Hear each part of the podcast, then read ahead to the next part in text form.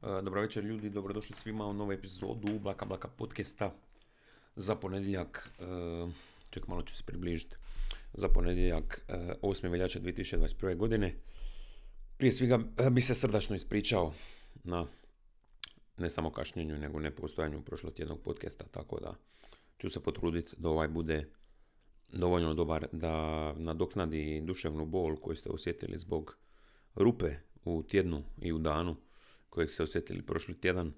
Ispričavam se na tome. E, jesam, ono, da sam stvarno tija, odnosno da sam se stvarno jako potrudio, sam možda mogao naći vremena da snimim podcast, ali ono, došla je utorak, došla je srida i onda mi je već nekako bilo, ako nisam do sada, ona možda i nema smisla. I realno, ja mislim da možda jedna osoba pitala gdje je podcast i ono, nakon što sam se rasplaka zbog toga, sam se jednostavno pomirio sa sudbinom da ovaj, ipak možda nije to toliki udarac na živote ljudi kako sam možda očekiva da je.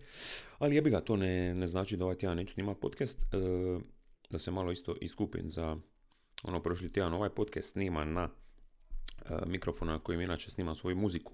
Dakle, slušate upravo podcast sniman na mikrofonu na u kojem je sniman, s kojim je sniman i Mercedes City i Šarena Mošćoravice Zakonja dva.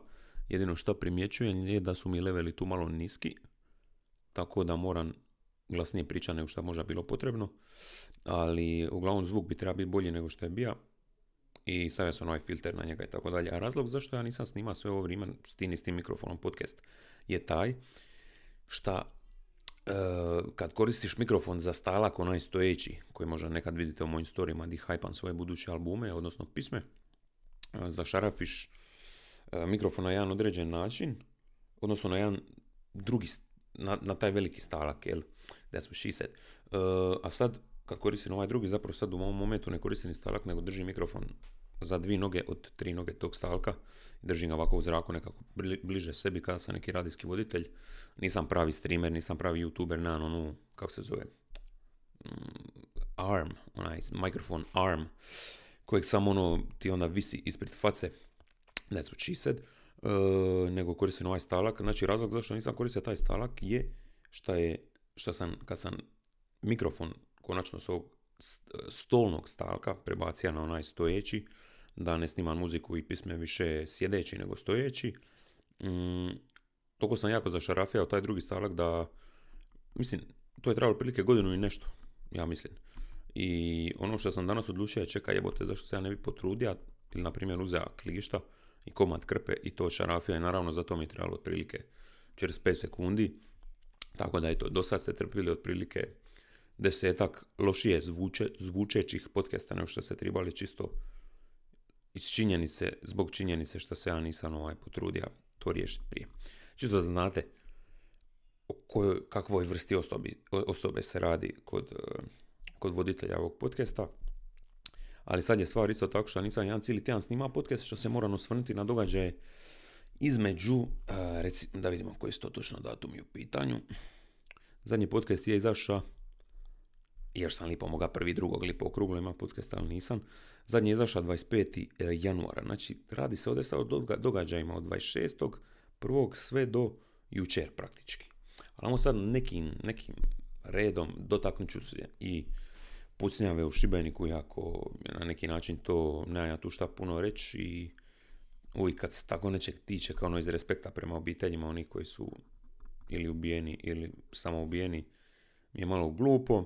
U tom momentu sam bio u Šibeniku, tako da je bilo dosta, dosta čudno, ali nažalost slična situacija je bila prije par godina, kad ovaj, je baš u Brodarici, u mistu iz kojeg jesam, nekih šesto do sedamsto metara, a i manje ako računaš magistralu, kad su ubijene, ja mislim, tri ili tri osobe, i onda se na kraju onaj, kako se zove, mislim, Luketa ili Luketin isto pucao u glavu ili nešto, ali se nije uspio ubiti, i taj lik i dalje, ja mislim, nekim toplicama već zadnje dvije tri godine, praktički nepokretan i tako dalje.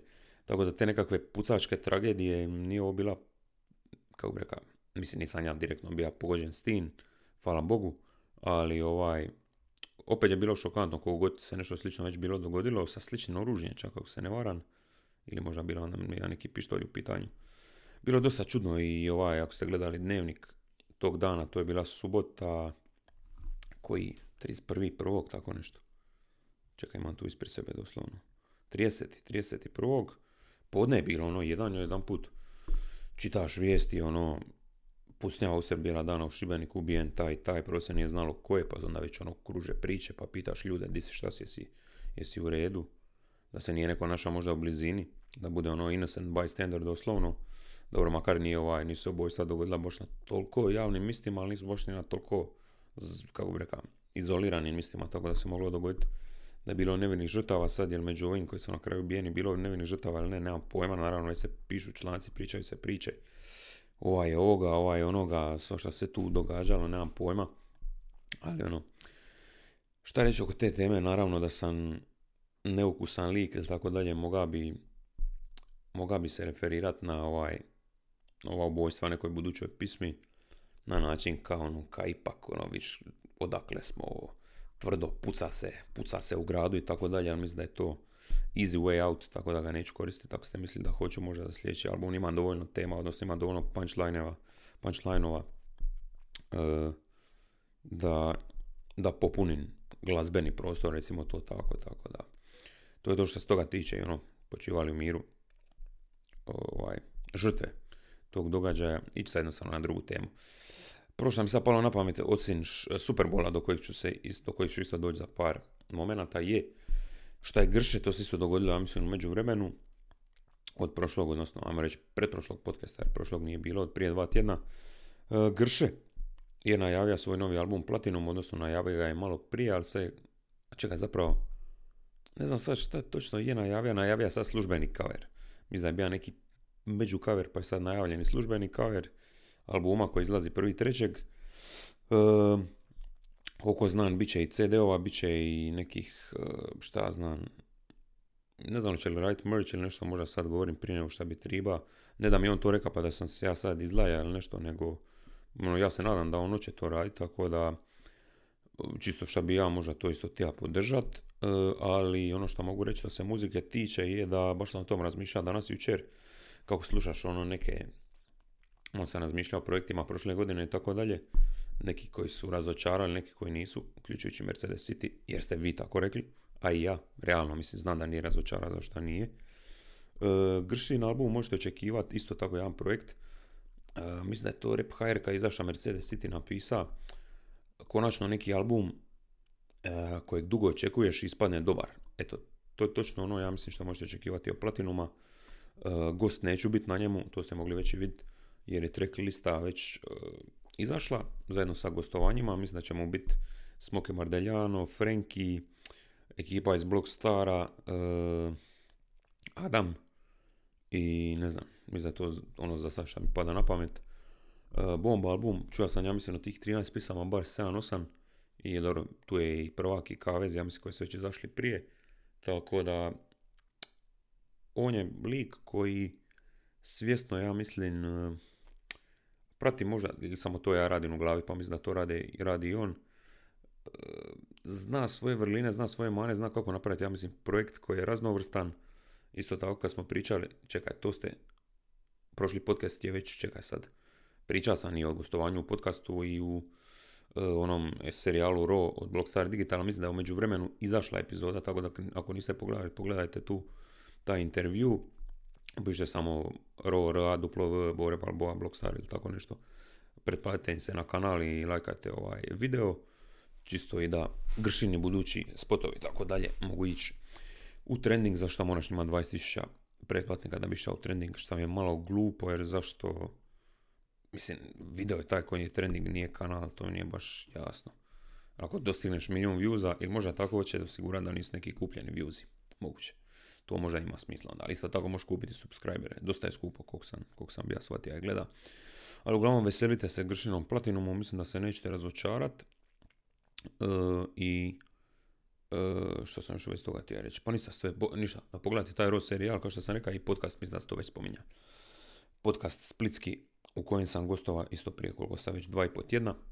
E, to je to.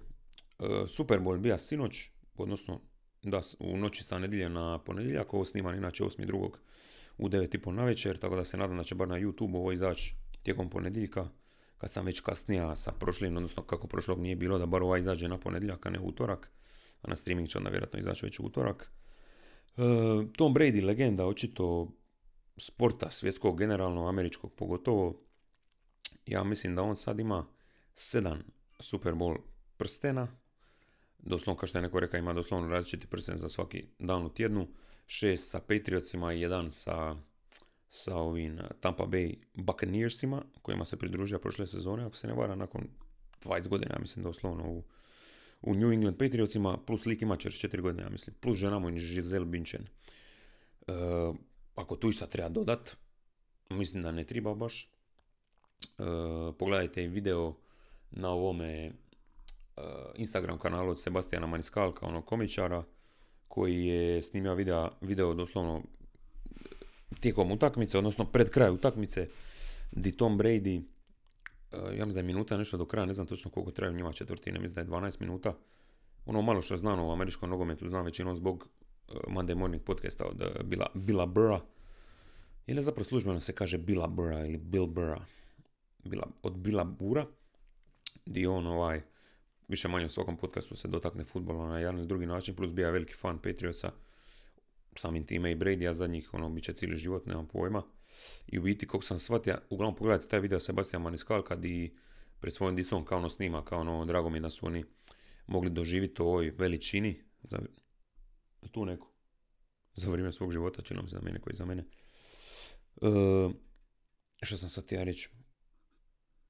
I da ovaj... E, nekako pred, pred zadnju, zadnji play ili tako nešto minut, nešto do kraja, oni su vodili trideset jedan devet, što ja mislim bilo dosta neočekivano samo od sebe, jer su ovi Kansas, Kansas City Chiefs bili favoriti, kako sam skužio, i ovi imaju ovog Mahomesa koji je navodno sljedeći najbolji quarterback u ligi, ima tek dvadeset pet godina, tako da će on bit će još desetak bit glavni. Kao minut nešto prije kraja, ovaj dalje zagrijava ekipu, dere se ono na su igrače da, ono, da pokušavaju zabiti još još koji touchdown ili kako se to već kaže, ili onaj field goal, nemam pojma. I e, čisto ta ono motivacija, taj neki drive prema sportu, prema, prema ono s čim se bavi, dosta, dosta onako inspirativno. I ovaj Sebastian u tom videu rekao, Sebastian, da će se sad to svako jutro puštati, tako da pogledajte taj video njegov, možete pogledati općenito video, bit će tog, tog segmenta iz utakmice, doslovno minut dva prije kraja.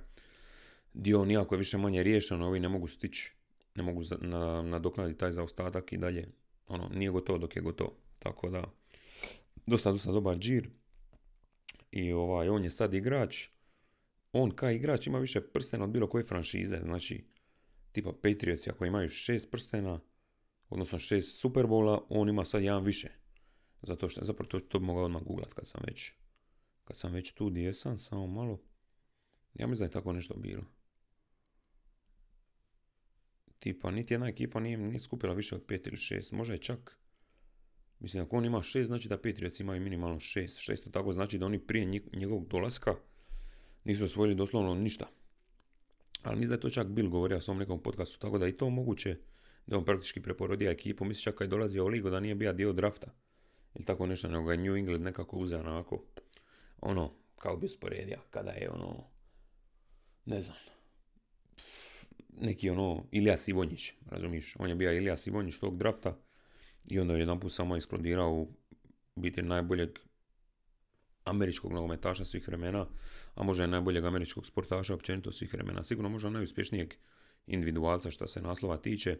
Sad su isto te neke rasprave Jordan ili, ili ovaj ili Brady, jer da, Jordan je do sad ima šest prstena, dobija je ono dva tri pita ima sa, sa Chicagom, tipa od devedeset treće do devedeset šeste, onda još od, od devedeset druge do devedeset pete i onda još od devedeset sedme do devedeset devete, tako nešto, ili manje, ne znam, manji su bili možda razmaci, tako da čekaj, uh, does Tom Brady have more rings, uh, more, more money than his wife, predor, have more rings uh, than a franchise? Ajmo vi to ću li tako naći odgovor. Tom Brady, ham, uh, blah, čekaj, kaj je ovo izašlo? sedmi drugi dvadeset prve, dobro. Tom Brady has won more Super Bowls than all thirty-two N F L franchises. Da, da ima koji sljedeći najbolji, koji kralj, evo te. To je, zamisli, s čim bi to sporedio, na primjer, a to je bilo kada jedan igrač, recimo, ono, ko je još mlad, Mbappe, da bude ima trinaest titula samostalnih Lige prvaka, znači više od Real Madrida, ili koliko on ima, trinaest, tako da on ima četrnaest. Što je isto teško zamisliti u nogometu, mislim drugačije, jer mislim da je Liga prvaka starija od Super Bowla, ali svejedno. Holy cow, Tom Brady has now won more Super Bowls than all thirty-two N F L franchises. Jebote. After beating the Chiefs in Super Bowl fifty-five, Tom Brady has now won more Super Bowls than any than all thirty-two, blah, blah, blah, with a staggering seven. Are you ready to have your mind blown with Tom Brady's stat? Uh, čez tri godine ima, zapravo mislim da ima malo više. Čekaj. Aha. Think about that for a second. Brady has more Super Bowls than New England, where he won six of his rings. Duh.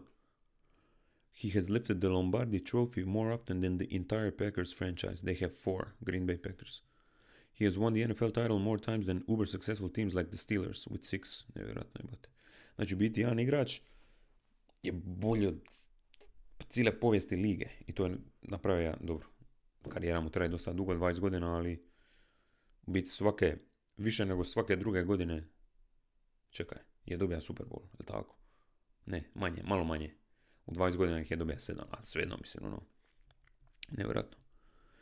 He's outpaced the Cowboys and forty-niners with five each. A to je isto dobra stvar oko N F L-a, očito što je bilo dosta različitih pobjednika. Što nije baš slučaj, na primjer, u, u nogometnim ligama Europe, općenito i u Ligi prvaka, Europskoj ligi, baš, da, mislim dobro, Europska liga možda malo raznovrsnija, ali to sam skužio jednostavno, čisto princip drafta, možda ima veze s tim što uvijek najgora ekipa, bija N F L, bija N H L ili, ili N B A, najbolja, najgora ekipa prošle sezone ima jel, najbolji pik sljedećeg drafta. Čisto da bude ekipa, da budu šta, da ekipe da budu šta raznovrsnije. Unatoč tome jedna Atlanta nije dobila N B A naslov koliko ikad po tim imenom i nam pojma. Detroit isto mislim, ili Denver masu čeka, tako nešto, dosta ekipa ima baš velike suše, ili Cleveland dok, dok se nije vratio LeBron, mislim da su četrdeset godina čekali na bilo koju titulu, ako ne i duže, na bilo koju titulu u američkom sportu, tako da ovaj, to, to dosta govori, mislim, općenito i o Bradyevom uspjehu, a i o tim, da i ta draft pravila možda ipak nisu toliko bitna, jer kao što ovaj, Bill Burr isto kaže u svom podcastu, puno radije će neka zvijezda, ili koji je free agent, kad već bude free agent, kad nije stvar drafta, mislim, nije rješenje samo ima draft, ono, neće ti svaki draft pick biti Michael Jordan, pa da ti doslovno promijeni čitavu franšizu i klub. Inače, u knjizi od biografije Michaela Jordana koju čitam, dobro, već par mjeseci, tek sam na polovici negdje, sad sam došao do dijela di, di se priča o njegovom draftu, odnosno taj dio sam tamo prošao i sad ću doći do ruki sezone u Chicago Bullsima. I doslovno se opisuje koliko su grozni bili u sezonama prije nego što je došao. Nisu bili toliko dobri ni u prvih par dok se nije ono ojača. Ili dok ono doslovno nije ošišao kosu na čelavu. Sad je li to poveznica, ali nije, ko zna. Ali, što sam ti reći, e, da nije samo rješenje. On je čak bio treći ili drugi na draftu. Znači nije bio to može najbolji koleđ igrač u, u državi te sezone. Nego drugi ili treći. Ali eto, on sam kao igrač, mislim da Chicago prije njega nije ništa dobio. Ja mislim da nije. Čekaj. Amo vidjeti ovako, Chicago Bulls, N B A trophies, N B A titles. Ja mi za prvu s njim dobili devedeset prve ili tako nešto. E, zašto mi ima ne daš, kad sam lipo sve napisao. E, championships imaju šest, da, prva je do, da, isto kao i Jordan. Znači devedeset prve su dobili prvu, znači on je više manje čitavu povijest jednog kluba skroz promijenio. Naravno to opet druga stvar. U Ameriku, u nogomet, šta znam, uvijek to nekako uspoređujem, mislim u Europi kao prvo imaš lige sa klubovima koji su ono tradicijski osnovani tisuću osamsto neke i nisu franšize, ne sele se u grad pa promijene ime, u pravilu jako ritko, jel? E, imaš naravno promocije, relegacije, prve, druge, treće lige, sve do pete, šeste, sedme, županijske i plus draftovi i tako dalje, naravno da ništa to ne postoji. U M L S-u, u američkom, odnosno u nogometu u Americi, postoji isto taj draft i to ni samo što koji straži, a isto jer funkcionira na isti način, vjerojatno isto kao u drugim sportovima funkcionira, tako da to mi isto obazna sve skupa. A što sad ti ja s tim reći, mislim ne možeš kao uspoređiva baš europski nogomet ili sad neki primjer da, mislim bilo je možda primjera gdje je jedan igrač došao iz nekog manjeg seoskog kluba u neki polumali europski klub pa ga onda nekako evoluirao, ali meni sad odmah na prvu baš ne padaju nekakva imena na pamet kao ono. Barcelona je bila velika i prije nekih igrača, dobro Messi je, ajmo reći, transformira, ali bila ona osvajač Lige prvaka i Španjolske lige puno prije toga. Sada ti baš pada neki klub na pamet, jako, jako teško, ono, šta znam. neki igrač da je baš sinonim za neki tako uspjeh kluba, kao što je na primjer Jordan za Bullse ili je to Brady za Patriots i tako dalje. Tako da eto, imate i te highlightse na, na YouTube, na službenom YouTube od N F L-a, i ono što sam primijetio ove sezone, a i sa N B A-em, je da sve lakše doći do tog pesa, ono kako se kaže, game pass, platiš ili ne znam koliko, mislim, više manje platiš za Super Bowl dosta, ja mislim čak oko sto kuna samo za tu utakmicu, ali ono, da si iz Hrvatske imaš važeću kreditnu karticu sa nekim novcem na, njon, na njoj, moš savršeno legalno gleda Super Bowl, što nije baš bila, bila situacija, mislim, zadnjih par godina, plus o, sport klub to isto prenosi, samo se nisam sitio baš to uopće upaliti ako sam moga, ali dobro, i to je to.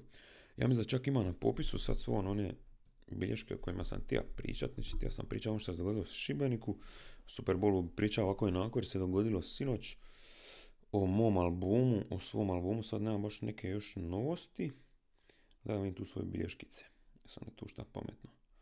Evo vam par tekstova, na ulici imam ranere e, kod Gilera, što sam tu još pisao, ostaćeš bez novca, prio jer si glup, ja uložio sam milijun u treći stup, to je isto jedna nova, nevoj stih, ili volim jeb Bush kao Đorđov brat, ko zna, zna šta sam s tim ovaj sad mislio. E, mala bolje hendla bolse nego Kyrie. E, šta još tu piše, ne znam, ne znam, dobro. Mala je špičkovina, misli da je kalabasas, eto to čisto da vidite kako funkcionira moj mozak što se tiče tema za album. E, GameStop dionice, u da, to je bila velika stvar, to je bila velika stvar. Uh, u međuvremenu je splasnula cijela priča, ali taman je bila nekako jako, jako aktualna dan, dva prije tre, prošlog termina podcasta, odnosno termina koji je treba biti prije prvi drugog. Uh, Amo vidjeti, u međuvremenu kako se to razvi, uh, sve razvilo, a kako sam ja uopće imao sam priliku, mislim nisam na kraju uzela, nik, uzela nikakve ove, kako se zovu, dionice GameStopa. Uh, imao sam uvid u to stanje priko Revoluta, znači aplikacije za koju ne znam je li koristite ili ne. U biti za, što je bilo? Uh, aplikacija za, kako bi rekao, za primanje i slanje novca, pogotovo za korištenje, znači možeš napraviti virtualnu karticu od Revoluta i onda na nju plati, ne znam, tisuću kuna, kada je prepaid kartica, praktički nije povezana s nekim računom, nego na nju staviš novac. I onda ako ideš u Zanzibar, skidati se u njihovoj valuti, nemaš onih nekakvih troškova promjene tečaja, tako dalje. Ako si u Njemačkoj euro, ide u njihovom tečaju jedan kroz jedan, jedan prema jedan, u Hrvatskoj su kune, u Srbiji dinari, tako dalje. Tako da je to baza i zato sam to instalirao prije par godina, ali nikad zapravo nisam za tu svrhu koristio, nego sam tu otvorio isto neku mini štednju i, i naručio sam tu baš fizičku karticu i eto, samo što na primjer, ako, čak sam uložio što sam, kupio sam bez veze deset kuna zlata i sad vride devet kuna sedamdeset četiri, tako da je to. Malo je pala ta vrijednost što se toga tiče, odnosno narasla je danas za dva posto, ali generalno je dosta, odnosno pala od kad sam ja nešto uzajma tu neku štednju i tako dalje. Uglavnom u Revolutu možeš baciti oko na, kako se kaže, na dionice, ako daš njima nekakvu privolu, nešto šta znam, skeniraš osobno i tako dalje, možeš ih kupovati, prodavati i dionice i, i kriptovalute. I evo sad šta vidiš, na primjer, GameStop je, sa, evo, čekam malo, sve je pisalo da je plus dvadeset tri posto, sve jedan put pa, jer ovo je sekunde u sekundu, šta je bote. GameStop je sad na pedeset osam dolara po dionici, a bija, ja mislim, prije tjedan dana ili deset dana na tristo nešto dolara, tako da, bila ona cijela priča, ne znam, vjerojatno ste u međuvremenu pročitali o tome, kao ono cijeli svit, jer je to bila neka mega tema. E, ono, veliki ti neki fondovi su tili shortat GameStop, a shortanje znači, ako sam dobro shvatio, da neki hedge fond ili bilo kakav fond ili neki bankar je on kupi na primjer dionica za deset tisuća dolara, a zna da će ta dionica propast i zna da će ta dionica manje vrijediti već sutra ako ne znam ono par sati, i kupi toga za deset tisuća dolara i onda njena vrijednost padne, odnosno ne, on to posudi on to posudi od nekog lika, a samo im tu nije jasno zašto taj lik to njemu posudi, očito on sam ne zna da će ta dionica pasta. Uglavnom, kako sam shvatio, short funkcionira tako. Šime od Jure posudi deset tisuća dolara dionica GameStopa, jer zna da će past vrijednost. Nakon tri dana vrijednost padne, uh, one više ne vrijedu deset tisuća nego pet tisuća dolara. I on sad od njega opet otkupi te dionice koje je posudio, samo što one više ne vrijede deset tisuća nego pet tisuća. I onda je on zaradio praktički pet tisuća dolara na tom shortanju. Ali u ovom slučaju su to skužili ljudi sa Reddita, kako god, na koji god način već, šta znam, pod kojim god usernameovima i nicknameovima su to napravili, u kojem god subredditu, zapravo taj subreddit ima neko ime, ali ga se ne mogu sad sjetiti.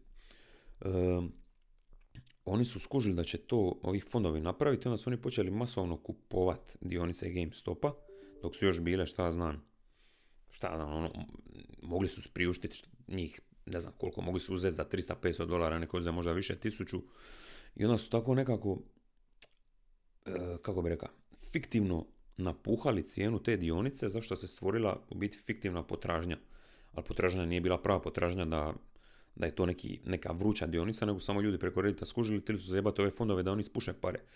I onda su svi ti Redditovci, šta znam, ko sve ono, općenito, kako bi rekao, uh, privatni, privatni ljudi, obični, obični ljudi, kao ti i ja, kupili masu tih dionica, napuhali cijenu i ona je narasla, šta znam, sa pedeset dolara na tristo ili koliko god. I to sad znači da ona isti Šime koji jure posudio deset tisuća dionica, odjedanput su one vrile dvadeset tisuća, znači da je on bio u gubitku, samo naravno tu nisu bili u pitanju tisuće, nego milijuni, ako ne i više dolara. I oni su onda opet na silu kupovali te dionice GameStopa. Ne znam zašto nisu samo ostavili da... jer bi se prije, zašto su ih posudili? E da, da ne bi dalje rasla valjda cijena, zbog ovog prenapuhanja od ovih Redditovaca su ih valjda na, naglo opet vratili onom juri od kojih su ih posudili.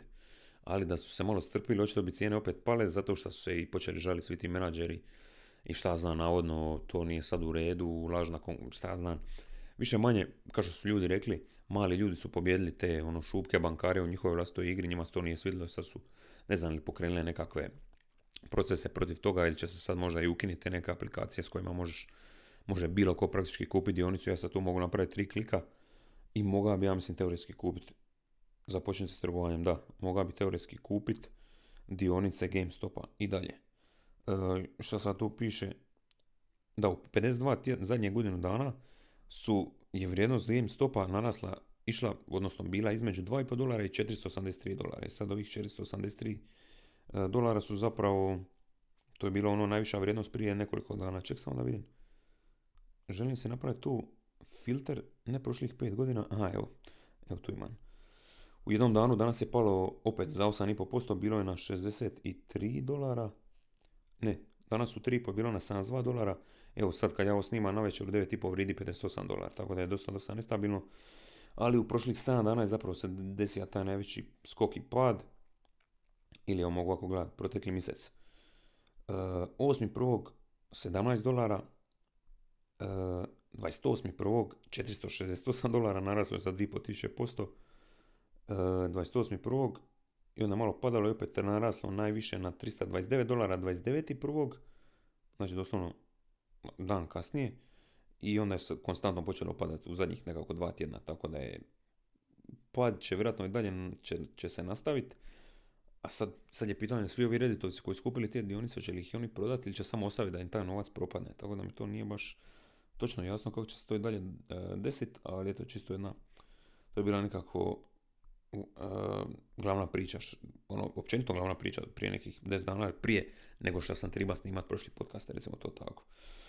I sad to dalje piše, aha, čak je Reddit ima Super Bowl reklamu, čini se, od pet sekundi. Aha, nešto, underdogs can win, čekaj baš da win. Šta kaže? Dobro, brate, jebi se. Znači ovaj G D P R jebote na svakoj jednoj stranici. Reddit's five second Super Bowl ad winked at a recent GameStop frenzy and said underdogs can accomplish just about anything. Bazaka, pogotovo zašto i sad zbog Tempe koji nije bio favorit, oni dobili su Super Bowl kad su znali, tako dalje. Baza, baza. Dobro. I što sad tu još piše u vezi Reddita, u vezi GameStopa, više manje to je palo. I neki lik kaže, we came very, very close to a market, to a market accident. Pa, dobro. Ali naravno, oni su se uzreali i svi bogataši.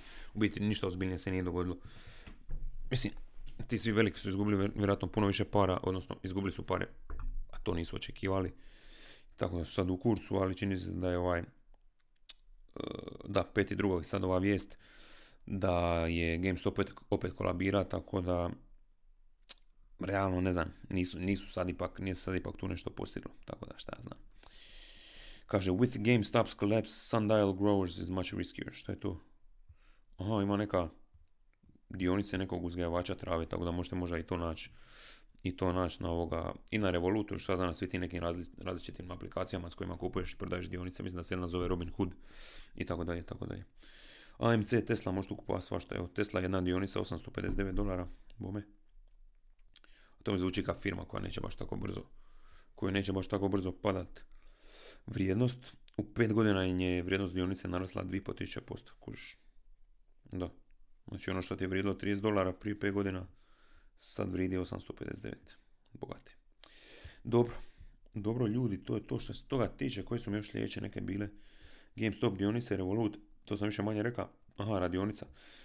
Pa ja kao nezaposleni, ono bi reper, ono bi uspješni reper i prodavač merča i C D-ova. E, pogledao sam jednu onu online radionicu od Hrvatskog zavoda za zapošljavanje. Da, ove teme su sve dickije i dickije iz tjedna u tjedan. Nakon što sam vas prije dva tjedna educirao o trećem mirovinskom stupu, kojeg mi je sad upravo prije ovog podcasta aktivirala i cura, na što sam dosta ponosan. E, inače, prinosi su mi već sad dosta dobri. Prinosi više manje u ovom slučaju su kamate, praktički, odnosno zarada tog fonda. Jer ako si uplatio u trideset godina, ne znam, milijun kuna, da ti je to odjedan povrijedi, šta znam, sto šezdeset milijuna i šesto tisuća, tako nešto. E, šta sam ti ja reći? E, da, e, ta radionica, uglavnom više manje gledam te neke mjere za samo, samo zapošljavanje. E, jesu li dobre, nisu li dobre, što to točno znači biti samostalni obrtnik? Mislim, ne bi otvorio firmu, otvorio bi obrt u kojoj bi ona ubacio masu stvari, među, među, među čim čak i muzičke stvari, tipa imaš određene djelatnosti u tom nacionalnom katalogu djelatnosti, među koje imaš i trgovinu na, na malo putem interneta ili pošte, što je biti doslovno ono što sam radio sa merchom, ono što bi to u budućnosti onda bilo na ime obrta, odnosno sa računima i tako i dalje, tako dalje. Ima bi onda i web shop, to, to su isto ti neki razlog, razlozi zašto razmišljam o tom samozapošljavanju, zašto naravno radi se o poticajima koje možeš dobiti i onda investirati u svašta od ono, MacBooka do internet marketinga, do web stranice, web shopa i tako dalje. Dosta toga pokriva u biti država putem europskih fondova, tako da ono, mislim neki od vas koji u ovom slučaju možda stvarno već imaju iskustva s tim, na mjere točka h r možete pogledati ono sve što se toga tiče. Imaš ono različite iznose potpora do pedeset pet tisuća, do ne znam sedamdeset pet i onda do sto i nešto, ali tipa ako se baviš ono prerađivačkom industrijom i tako dalje, za ove druge stvari su manji iznosi. I šta znam, budući da sam završio njemački, mogu i prevoditi, mogu, šta znam, općenito te neke, šta znam, različite, možeš navesti dosta, dosta uh, djelatnosti u svom obrtu, od kojih jedna mora biti primarna i ta primarna mora biti, ima dovoljno uvjerljiv poslovni plan i troškovnik i tako dalje, da bi ti prihvatili te mjere, odnosno da vide, da bi ti mogao, bar djelomično, odnosno, mislim da je, ako dobiješ sto tisuća kuna, moraš u dvije godine koliko mjere traju taj ugovor sa H Z Z-om, moraš imati promet od bar pedeset tisuća kuna, na primjer. Šta mislim da, evo sad kao tako budem te cifre, nije uopće neostvarivo, pogotovo ako si baš ono totalno bacio u to, tako da ko prije uopće šta, ako otvorim obrt ili ne, koliko to ovo sluša, e, ako mi treba prijevod sa njemačkog na hrvatski ili s hrvatskog na njemački ili s njemačkog na engleski, engleskog na njemački, tako dalje, slobodno mi se javite na blaka blaka podcast at gmail dot com. Uh, follow the solo enterprises to be, to be announced soon, ali ovaj, kao ono, uh, možda ovo zvuči kada samo tako kažem, ali nije, mislim, ono šta, nije mi se sramota u vlastnom podcastu nuditi za neki posao koji ja mislim da bi uh, mogao dobro i, naravno, ovisi o kojim tem, temama se radi, koji bi mogao dobro i, kako bi rekao, uh, pošteno obaviti za neku isto poštenu cijenu. Uh, isto tako, ovo često zvuča kao sprd, ali nije, imam dosta maslinovog ulja, stvarno ono, ljudi mi govore zašto ga ne prodaješ, tako da eto ja sam vama govorim da ga prodajem. Ako je neko sad na području Zagreba ovo sluša, može mi se slobodno javiti. E, ljudi stvarno mi kažu, meni je osobno dobro vino zašto sam navikao na njega, ali ljudi mi isto općenito kažu, njih šta znam četiri pet koji su sad kupili vino, da im se jako sviđa, tako da doslovno ono što ste mogli gledati u mojim storijima dok se bralo i prerađivalo, to je to isto ulje, znači ništa doslovno sa stabla u mašinu za hladnu presu u bocu i može biti vaše.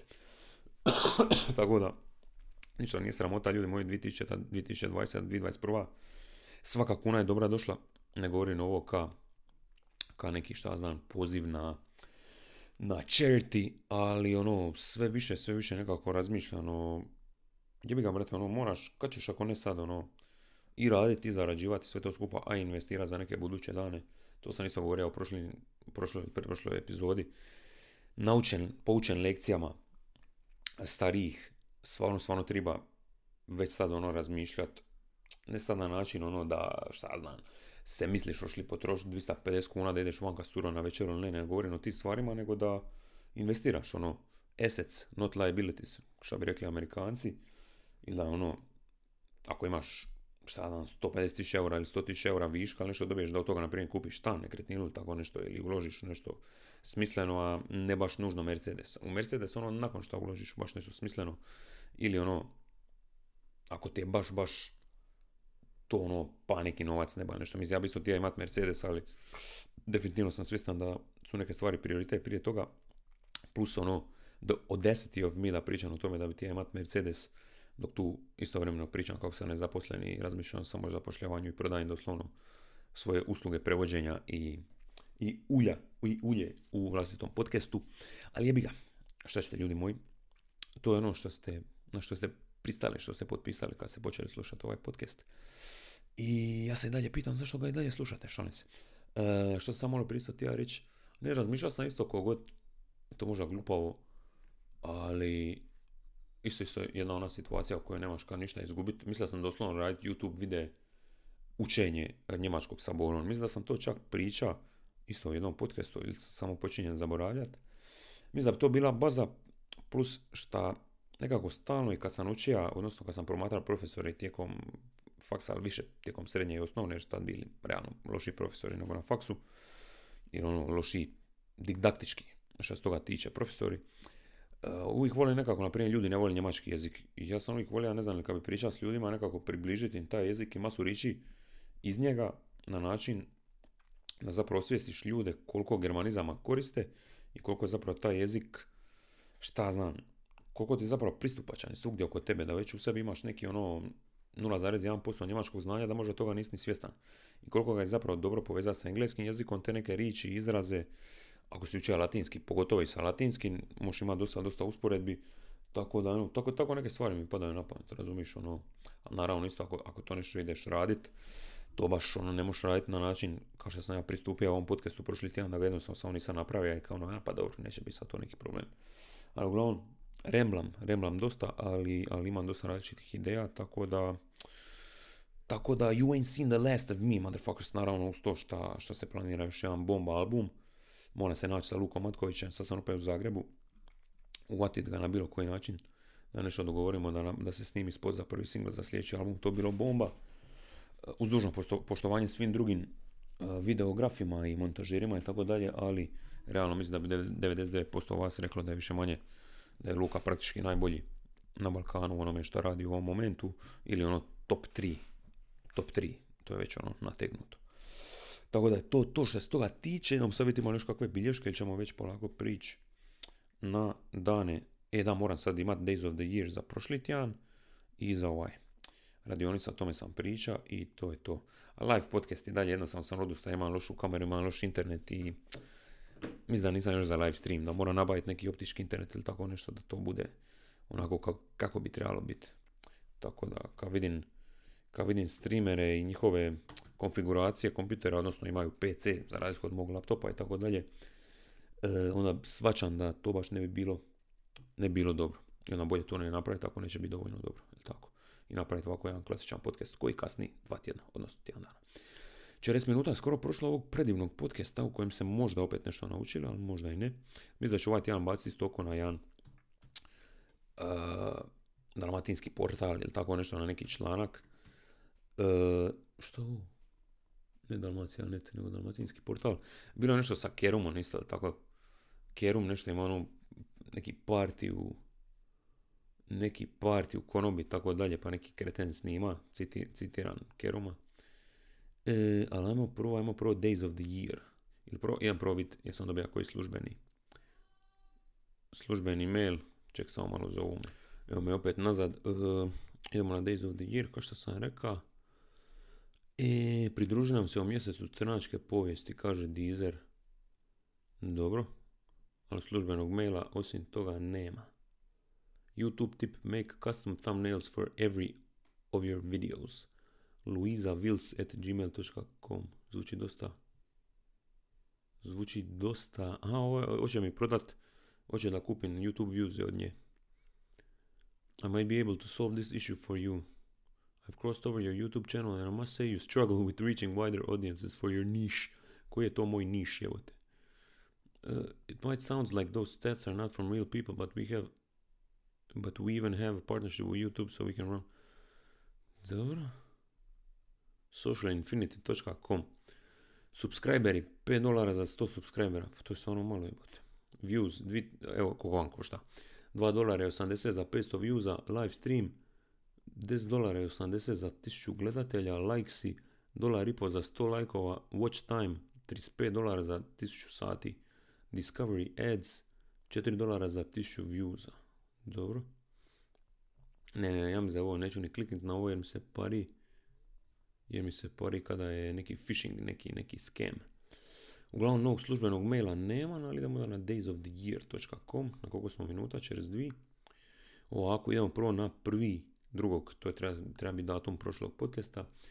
Prvi drugog je bio Baked Alaska Day, što god to bilo.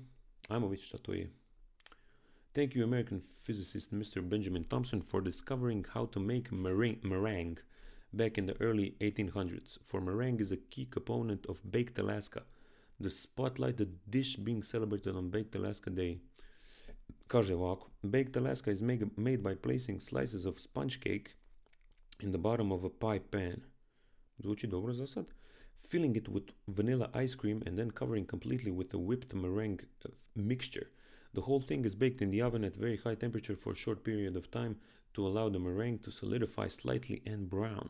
The meringue protects the ice cream from melting, thus giving this dessert its distinctive cold hot sensation. Ice cream, kad je bio ice cream u priči? Aha, ujebote. From, uh, thus giving this dessert its distinctive co- cold hot sensation and creamy crunchy texture lo- loved by so many. Huh.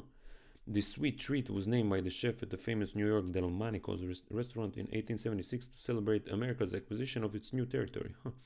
Its lesser known name of Norwegian omelette, zvuči kao neki ono perverzni sexting, also gives tribute to this des- desert's uh, characteristic uh, desert's uh, characteristic appearance of a cold snow covered covered mountain.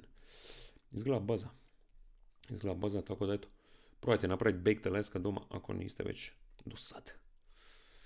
Uh, uh, februar prvi je također bio Serpent Day, svjetski dan zmija i lizavaca, kako god se zovu. Uh, isto tako Decorating with Candy Day, ako niste, eto. Napravite to tjedan dana kasnije.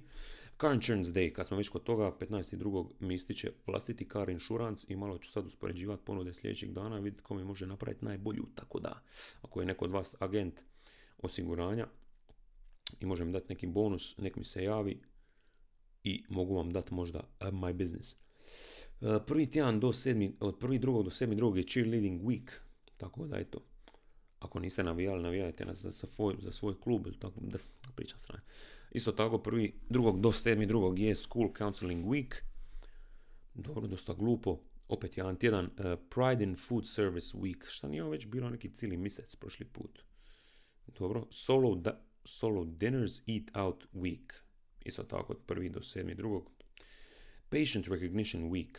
Dobro, meni to isto kao glupo, mislim, kao u Hrvatskoj imaš udrugu pacijenata, doslovno, znači, tvoja cijela priča, svrha postojanja je, je to što si bolestan, ili to što su ljudi bolesni, kao ono, udruga pacijenta mi, pacijenata mi ima jednako smisla kao ono, mm, kao breka,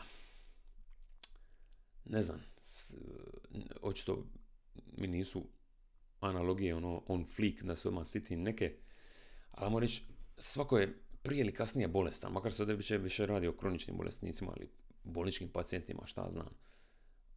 Ajmo reći, dobro, slično bi bilo, šta znam, Hrvatska udruga školaraca ili, a ne znam, to ima smisla. Hrvatska udruga osoba koji dišu, Hrvatska udruga, znači, pacijenata ima možda jednako koliko i šta znam, plivača. Nema pojma, ne znam. Loš primjer, a znate šta sam, možda znate šta sam ti ja reći. Kao ono Patient Recognition Week, pa mislim ne bi ni bija, rekogniciju dobiješ samim time šta, šta si bolestan, znači neko ti mora dati pažnju zašto si bolestan, a to će biti doktor. Tako da, e, ne kužim, ne kužim točno taj princip, ali dobro. Isto tako, od prvi drugog do sedmi drugog African Heritage and Health Week i Cordova Iceworm Festival Week. Dobro, brate. I cijeli drugi mjesec je Black History Month, Vegan Cuisine Month, Cherry Month, svjetski mjesec uh, trešnje, kad sam već kod toga, jučer sam popija doktor Pepper iz Kauflanda sa okusom trešnje i moram reći da je imalo okus čupa čup lizavice, ne baš lipo. Uh, North American Inclusion Month, ovo zvuči toliko glupo da moram vidjeti. Bake for Family Fun Month, eto, ako tražite zabavu sa vašom obitelj, skuhajte, ispecite neki kolač zajedno. Inače, prošli tjedan sam napravio svoj trademark uh, brownie, jer mi je mater mala rođendan. Uh, Bird Feeding Month, eto, ovaj mjesec nemojte hraniti one glupe štakore ili, ili gusenice iz vašeg kvarta, nego recite onoj ptici koju ste već gledali zadnjih tjedan dana, ej, dođi bliže, imam za tebe malo kikirikija. Library Lovers Month, to baš nema toliko smisla, mislim da su zatvorene u pravilu, ali dobro. I Hot Breakfast Month, definitivno potpisujem. Jedna od onih stvari koja, ja mislim, dosta ljudi dijeli sa mnom, bar ono što se Twittera i tih nekih stvari tiče, je ono, koliko je zapravo jednostavno možda imat dobar doručak ili koliko se bolje osjećaš kad pojedinaš jedan kvalitetan doručak. A mislim da je moj problem zadnje vrijeme općenito što nemam jeli nešto što me vuče u osam ili devet ujutro na nekom isto čitaj posao, tako da se probudim često dosta kasnije, onda doručak u tom momentu gubi smisla. Ali, mislim, ja realno da sad razmišljam koliko puta sam u životu imao baš hot breakfast, kao na ovoj slici tu koju ja gledam, pržene čeri rajčice na tavi. Mm, to zvuči predivno. Zvuči predivno, a nikad to nisam napravio, nikad nisam pojao pržene čeri rajčice na tavi. Doslovno to mogu sad napraviti u četiri minute. To me ono živcira, znaš, dosta je pristupačno, evo jaje na oko, sam sam ih sebi napravio možda petnaest puta u životu. Kužiš, jer ovaj baked beans, to baš, m, dobro, vjerojatno isto nije teško, to nisam ja možda nikad u životu, ili ono par puta. Tako da taj jedan, jedan engleski, engleski doručak ili šta znam, ne bi baš ovaj američki, te neke ono vafle i palačinke i tako dalje, realno spavat će mi se, kužiš.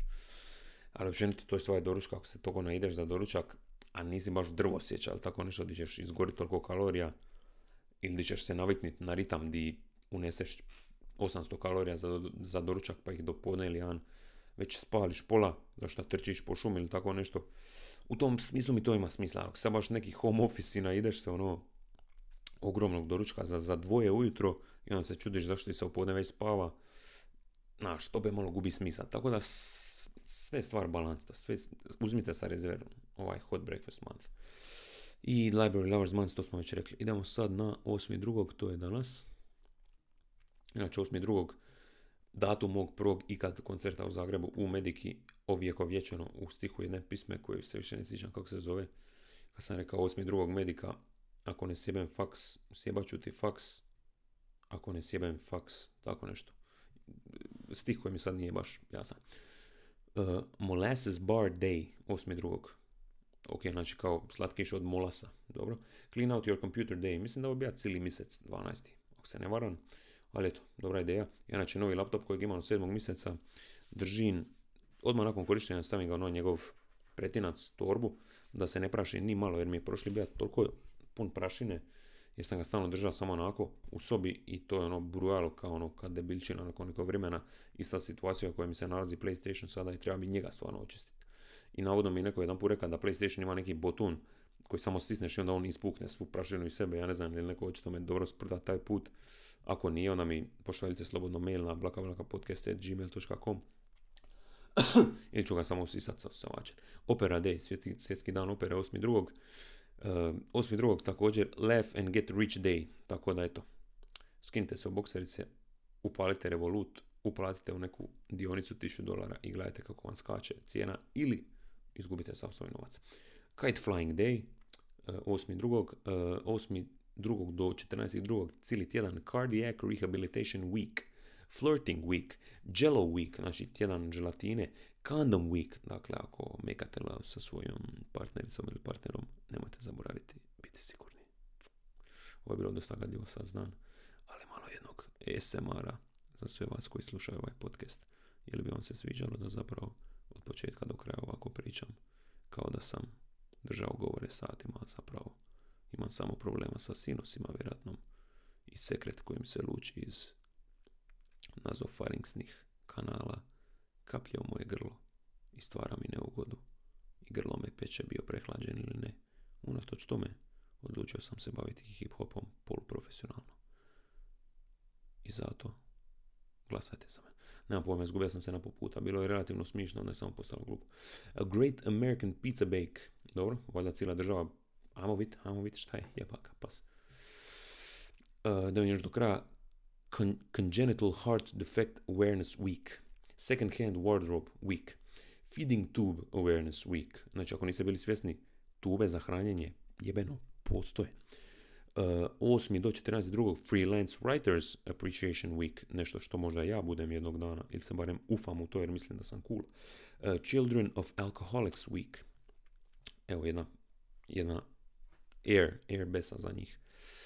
Da je možda se protiv ja pročitati. Uh, North American, American Inclusion Month uh, was created by the Yahad National Jewish Council for Disabilities. Now some... F- oh, tako dosadno.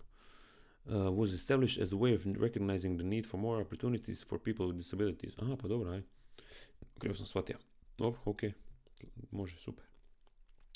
osmi drugog do četrnaestog drugog Great American Pizza Bake. Pizza has been one of the longest traditions, blah, blah, blah. Great American Pizza Bake is a great time to celebrate these fantastic and tasty pizzas and also take time to learn about pizza, blah, blah, blah. History of Great American Pizza Bake. Dobro. Dobro. Dobro. Great American Pizza Bake is a week-long holiday inspired by these movements. Koji movements? Wolf... Šta? Dobro, uglavnom peć, peć, peć, peć pizzu cijeli ti... Aha. How to celebrate Great American Pizza Bake. Uh, is a time to create tasty pizzas by trying your hand at making dough. There are plenty of recipes online that can help you make a quick dough with ease. Experiment with creating a homemade sauce and add as many or, or as little toppings as you'd like. Take this week to have a pizza making party with your friends and family and maybe even host a contest to see who made the best fucking pizza, baby. Naravno, koristite hashtag uh, Great American Pizza Bake. Freelance Writers Appreciation Week. Dobro. Someone wrote that content, whether you're reading a magazine, scrolling through an ebook, or reading one of those millions of clickbait articles. Dobro. In vast the majority of cases, the writer is working as an independent contractor, samozapošljavanje, or a freelancer. Aha, dobro. And it's likely that they weren't even credited for the work they wrote. Freelance Writers Appreciation Week celebrate these um, hardworking and underappreciated ar- architects of the internet by raising awareness about the industry and the millions of people around the world who are a part of it. Dobro, dosadno. I maila nemam, kao što sam rekao. Dalmatinski portal, evo nešto vezi Keroma, idem tu odmah stisniti. Nova te ve i promo medija moraju platiti jedan zarez dva milijuna kuna, obećali su stan uh, kojeg nisu isporučili pobjednicima. Uuu, loš promo, bebe. Loš fucking promo. Zašto mi se s tim upali random? Close, ne dam se. Uh, šta još tu piše? Amo Keroma, di je Kerom? Hrvatski suverenisti dobili ogranak u Splitu. Oh, hvala ti Bože. Konačno svi naši problemi će biti riješeni. Kerum Pavičiću, Jurica, brate moj, nismo uvijek na lipe, ali kad je stani pani, ti staneš iza mene. Dobro? Nakon što je splitski novinar i pisac Jurica Pavičić, ja sam njegovu knjigu sam čitao, knjiga o jugu, njoj sam pričao, dosta dobra knjiga, u razgovoru za en jedan televiziju rekao kako Željko Kerum vidi kao kandidata u drugom krugu lokalnih izbora, te kako mu je afera sa sucima ojačala poziciju. Na svom Facebooku oglasio se sam Kerum. Jurica, brate moj, dobro, to sam pročitao. Ok. E, I komentari. Jedan komentar. Ante je napisao ono zarez kad ne kužiš. I onda je na to Pargat odgovorila svakim satom od kuće zarađujemo tristo pedeset do četiristo pedeset dolara radeći na webu. Dobro. Jako sam razočaran, nemo vidite ovo za stan. E, prema nepravomoćnoj presudi suda u starom gradu. Aha, Nova te ve i promo medija moraju isplatiti milijun zarez dvjesto šest tisuća kuna supružnicima, neću čitat, Marini i Saši, koji su dvije tisuće treće pobjedili u reality showu Nove te ve pod, pod Dani snova. Pod imenom Dan i snova, valjda. Pobjednicima su pripale brojne nagrade, među ostalim i apartman u Hvaru od pedeset kvadrata. Apartman supružnici nisu nikad ni dobili, pa su dobili, podnijeli tužbu. I sedamnaest, odnosno osamnaest godina kasnije su dobili svoje novce. Kad dobiješ sudske troškove, bit će ostane od toga ono, sad znam, sedamdeset pet posto. Kad su supružnici zatražili predaju nagrade, Nova te ve ih je uputila na tvrtku Promo Media. Direktorica firme je preuzela obavezu osigurati i financirati izgradnju apartmana, sklopljen je i kupoprodajni ugovor s vlasnikom parcele na kojoj je trebala biti izgrađena. Znači, zgrada nije ni postojala. Zamisli jebote. To kada ja sad kažem, a neću pokušati raditi analogiju jer sam glup. Na sklapanju ugovora pozvana je samo Martina, ali ne i njen suprug. Ugovorom su definirali predmet kupoprodaje, cijenu i način plaćanja. Priložena je potrebna dokumentacija. Bla bla bla, gradnja je pogođena po sistemu ključ u ruke. Supružnici nisu mogli dobiti nikakvu informaciju kada će apartman biti sagrađen. Nova te ve tvrdi da nije bila organizator, bla bla. Prvo medija prije koje godine likvidirana i brisana iz sudskog registra, super. Kao svjedoci su na suđenje pozvani voditelji Oliver Mlakar i Vlatka Pokos. Wow. Mlakar je obavijestio sud kako je bio honorarno angažiran kao voditelj, dok sud do Vlatke Pokos nije uspio doći. Jebote. Uglavnom dobili su pare. Dajmo. Ček, ček, ček. Aha, građevinsko vještačenje procijenilo je vrijednost stana na milijun kuna, pa je supružnicima dosuđeno po petsto tisuća. Još dvjesto šezdeset tisuća kuna Nova te ve i Proma. Promo Media mora platiti na ime troška tužitelja. Na sve idu i kamate. Aj dobro, aj dobro. Respekt. Komentari, jedan komentar i opet Pargat, zarađujem sto šezdeset dolara, pouzdano radi, radeći od kuće. Žao mi je, mislim da neće biti dobrog članka ovaj tjedan. Idemo na random Wikipedia članke. hr.wiki. Uvijek brišeno najkaše, mi se zaboravio najtraženije stranice. Goddammit. I pedeset šest minuta, taman, idemo prva slučajna stranica. Pužarka. E, biljni rod ljekovitih trajnica iz porodice žabnjak, žabnjakovki, ranun, ranunculaceae, raširen po Europi i Aziji. U Europi raste samo jedna vrsta, šumska pužarka koja je prisutna i u Hrvatskoj. Mnoge vrste prebačene su u druge rodove i danas ih ima četiri. Ime roda dolazi od grčkih riječi isos i piros, zbog sličnosti sjemenke sa zrnima pšenice. Dobro, druga stranica. Kršćanstvo u tisuću petsto osamdeset sedmoj prazno, prazno, skroz prazno. Treća stranica, Drakeova jednadžba. Drakeova jednadžba je jednadžba koja daje procjenu broja civilizacija u našoj galaksiji koje su sposobne i voljne komunicirati sa zemljanima. Osmislio ju je američki astronom Frank Drake sa sveučilišta, sa sveučilišta Cornell. Shout out Andy Bernard. Dobro. Damn. Neću ni čitati formule jer ovo daleko izvan mog dosega. Mauricijska, znači pogledajte ovu slučajnu Wikipedia stranicu. Mauricijska šahovska reprezentacija. Mauricijska šahovska reprezentacija predstavlja državu Mari- Mauricijus, samo malo, u međunarodnim natjecanjima u športu šahu. Nalazi se pod vodstvom, pogađate, Mauricijskog šahovskog saveza, upravljačkog šahovskog tijela u državi. Nastupi na šahovskim olimpijadama dvije tisuće osamnaeste. godine sto četrdeset drugo mjesto, kapetan Tadej Sakelsek. Zanimljivo ime za jednog Mauricijusa. Uh, broj jedan Devarajan Činasami, broj dva Antoine Grše, broj tri Ronald Reinbert, broj četiri Patrick Marie i pet Ashwin Jyoti. Znači, ako su ovi ljudi kad misle da će biti spomenuti u jednom od najgorih hrvatskih podcasta, eto, sad znaju. Uh, broj pet, sadnja Ivan Brajdić. Bio je hrvatski književnik, prevoditelj, slikar, pisao je romane, novele, oglede, zapise i filmske scenarije. Prevodio je sa slovenskog jezika. E pa, pozdrav i rest in peace, brate. Idemo na B S Wikipedia. Tako je. Tako je. Idemo na nasumičnu stranicu. Broj jedan. Mrzla planina. Njemački Kalten Alp je naseljeno mjesto u sastavu općine Sevnica, regija Posavska, Slovenija. I na popisu s dvije tisuće jedanaeste. sto osam stanovnika. Druga nasumična stranica. U, već je deseti korak. Černigivska oblast je oblast u Ukrajini. Prema popisu stanovnika iz dvije tisuće prve. U ovoj oblasti je živjelo milijun dvjesto četrdeset pet tisuća tristo stanovnika. Administrativno središte oblasti je grad Černigiv. Mislim da sam čak jednom na menadžeru trenirao klub iz ovog grada. A oblast je uspostavljena četvrtog decembra tisuću devetsto trideset devete. I ovo je bio drugi članak. Idemo na treći. Fascinantno koliko brzo zaboravim na kojem sam članku. Spisak naseljenih mjesta u općini Petrovac. Općina Petrovac nalazi se u zapadnom dijelu Bosne i Hercegovine u Bosanskoj krajini. Osnovana je tisuću devetsto devedeset osme. godine nakon Dejtonskog sporazuma. Prije rata u Bosni i Hercegovini pripadala je općinski Bosanski Petrovac. Naseljena mjesta u općini Petrovac po popisu stanovništva iz dvije tisuće trinaeste. su Bravski Vaganac, Bukovača, Bunara, Drinić, Klenovac i Podsmetica. Četvrta nasumična stranica. Sičice su naseljeno mjesto u sastavu općine Vrbje, Brodsko-Posavska županija, Republika Hrvatska. dvije tisuće jedanaeste. godine imale su tristo devedeset jedan stanovnika. tristo devedeset jedan stanovnika. Uh, inače, da, ove godine će se, mislim u Hrvatskoj, ja mislim većini europskih zemalja opet raditi popis stanovništva, baš me zanima koliko ljudi smo izgubili. Jebi ga, jer znamo da jesmo. Uh, jedan, dva, tri, četiri, idemo na peti. Petu naslovničnu stranicu. Socijalistička federativna republika Jugoslavija, nevjerojatno. Nevjerojatno, ovo moram pročitati do kraja, mislim ovaj prvi odlomak.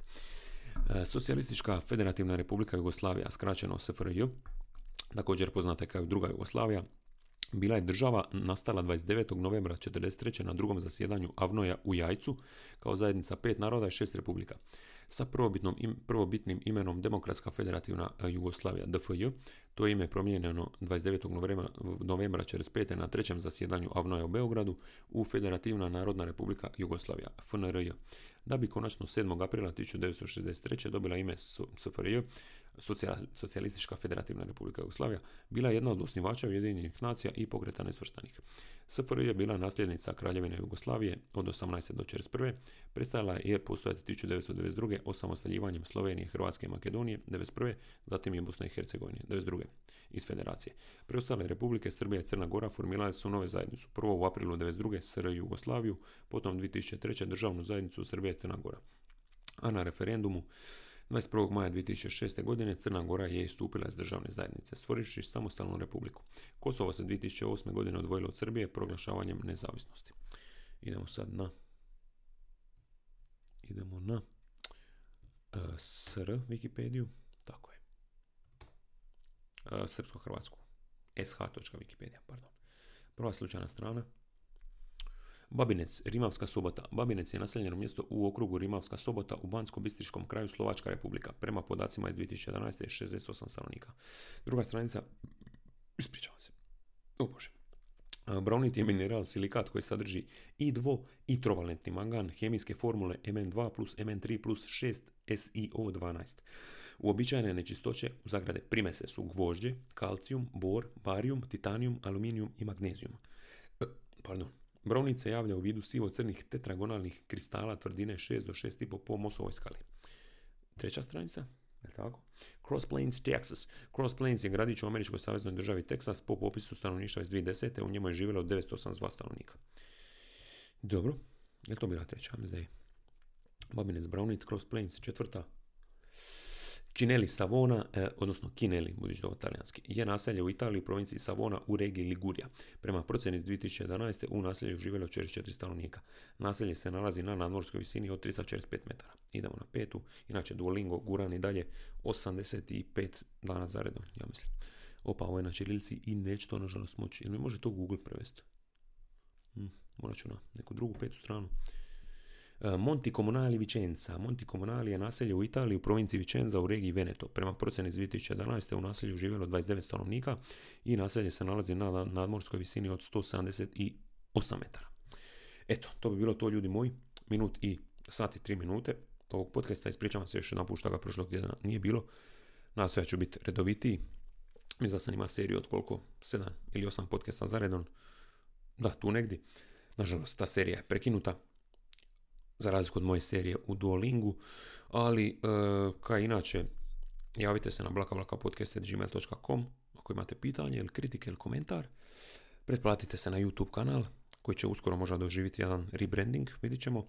Lajkajte ovaj video, e, upratite Blaka Blaka podcast na Spotify-u, na, na čemu još, Apple podcastima, ostavite recenziju ako vam se svidila. E, ako hoćete ulja, javite mi se, bilo na Instagram, ili na Face, ili na službeni mail ovog podcasta. Ako hoćete prijevod sa njemačkog na hrvatskog ili obrnuto, također mi se javite sa povjerenjem u povjerenju, vaš Bore Balboa. Pozdravljam vas do sljedećeg tjedna i ljubim vas posred čela, zdušno, zdušno i s ljubavlju. Vidimo se tjedan dana.